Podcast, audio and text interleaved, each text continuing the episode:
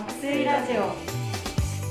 皆さんこんばんは、心理師の大井です。この番組は睡眠や脳機能について研究している人たち、臨床現場でカウンセリングなどをしている人たち、そして実際に睡眠にまつわる疑問や困りごとがある人たちが集ってざっくばらんに睡眠について考えたり話したりするラジオです。睡眠をテーマに国内外のさまざまな研究や臨床現場の情報、そして実際に睡眠を良くしたいと取り組んでいる人たちの実践について対話をしながら皆さんと一緒に睡眠について考えていきます。第6回は私心理師の大井と眠れないエンジニアの上東と技術系疲労研究者の村中がお送りしております。はい、今回は第6回目ということで睡眠ガジェットをテーマにお話ししていきます。よろしくお願いします。お願いします。よろしくお願いします。はい、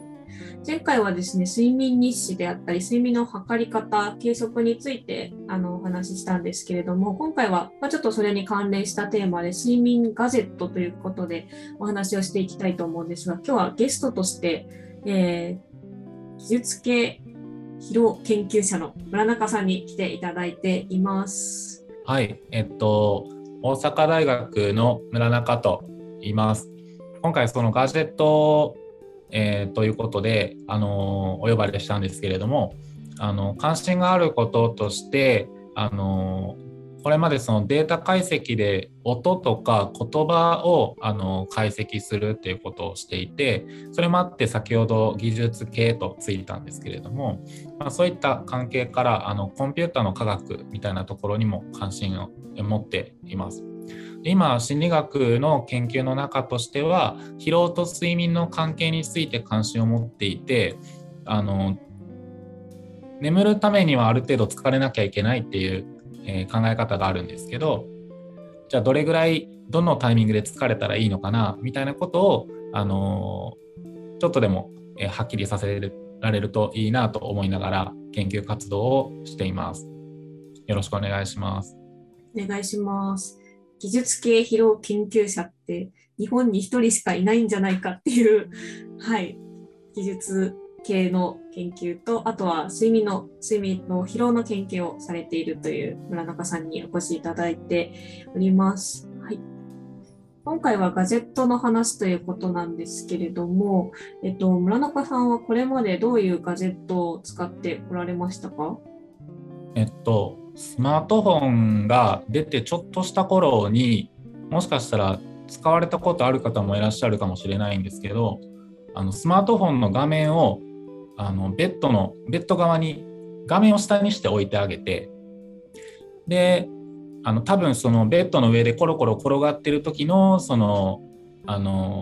ッドの動きみたいなものを検知して寝てるかどうかっていうのを判断するアプリみたいなのがあったんですけど、ガジェットじゃなくて先にアプリから入ったんですけど、そういったアプリを使って睡眠を観察する、記録するっていうのを使ったことがあります。でその後は腕時計型の、睡眠状態を測るガジェットとか、今は指輪型のガジェットを使っています。使ってるガジェットはこれぐらいかなと思います。ありがとうございます。スマートフォンのアプリと腕時計型と指輪型を使っていらっしゃるっていうことなんですね。はい。スマートフォンのアプリはちょっと前に私もなんか流行った印象があって、起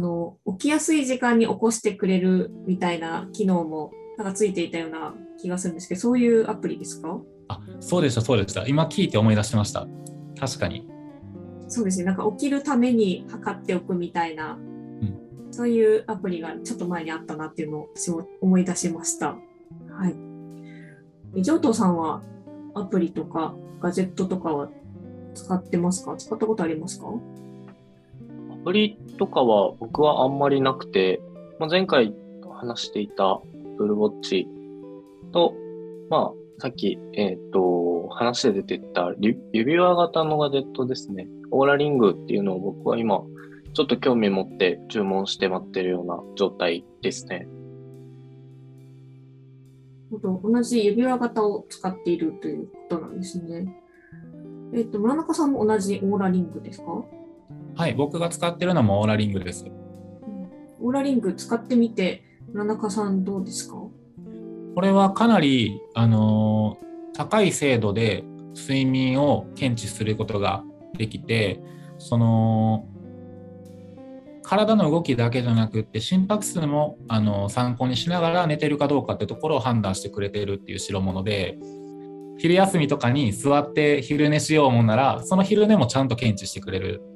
ので、結構しっかり測れてるんだなっていうのが、印象としてあります、うん、指輪型って結構小さいものなんですかね？小さいですね。今僕は中指につけています。標準的な男性の中指の太さのに入る大きさ、うん、海外の、で売られているものなので、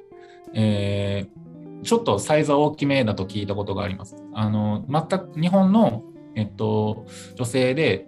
一番小さいサイズでも入らないって言ってた方も話には聞いたことがあります。海外のものだとちょっとサイズの問題とかはありそうですね。上藤さんはつけてみてつけ心地とかどうでしたか？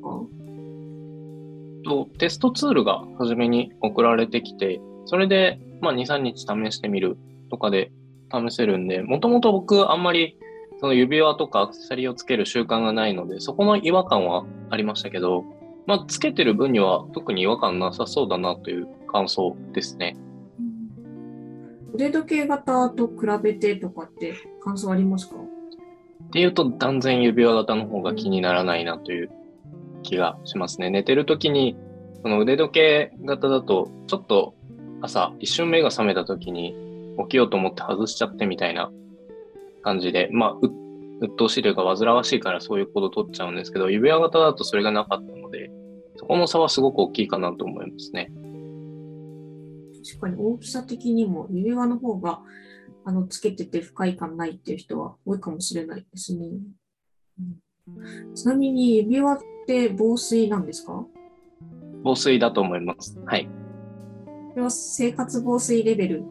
とかご存知ですか？確か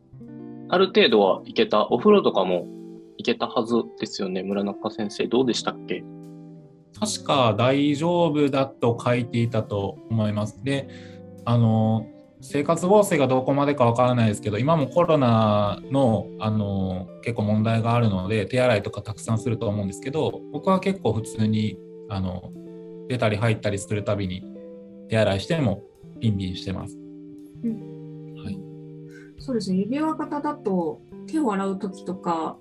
ちょっと家事をするとか、そういう時にいちいち取り外さなきゃいけないのかなっていうのも思ったんですけど、生活防水くらいは備えてるっていうものなんですね。上藤さん、オーラリングって睡眠のそういう、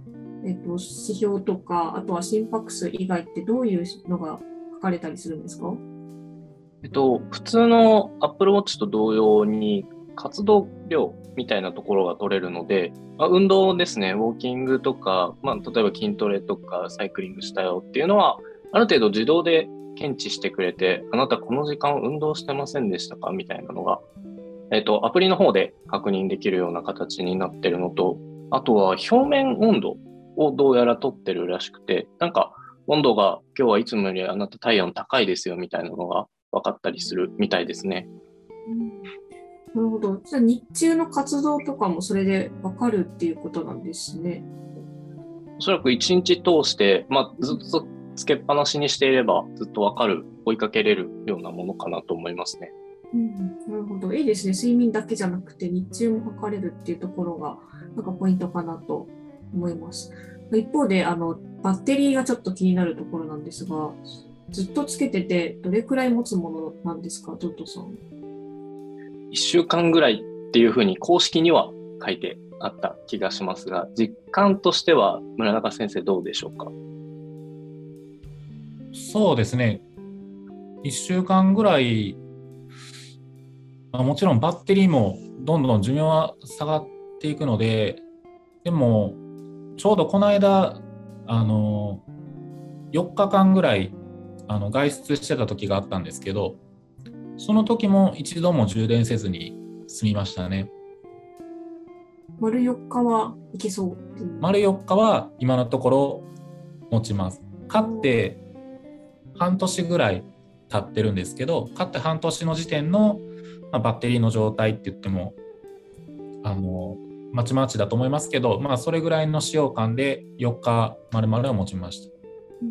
いろいろ測れて日中のこととかも分かって4日持つってなんかいいですね。すごい使い勝手も良さそうですね。腕時計型とかって結構毎日充電したくなるぐらいの充電の減り方すると思うんですけど、指輪型はアオラリングはかなり持ちがいいですね。腕時計型だと iPhone と連動して Apple Watch だといろんな、 なんか他の機能とかもついてたりするので、通知が来たりとかメールが見れたりとかそういった機能もあるので、そういう点でもちょっとバッテリーの持ちとか、あとは使いたい機能によって使い分けるとか欲しいものを選ぶとかっていうのが良さそうな感じがしますね。はい、そうですね。今の話に関連して言うとオーラリングも、アプリと連動しているっていうのは先ほど城戸さんも言ってくれたと思うんですけど、ある程度データが溜まってきたらそろそろ寝るための準備をしましょうみたいな通知が来るので、結構なんというかこれまでに話題になってきた日中の生活であったり寝るための準備をどうしていくかみたいなところのタイミングもつかみやすいいいガジェットだなというふうに思っています。ありがとうございます。ちなみに村中さん、こういう、ガジェットの論文とか研究っていうのはあるんですか？この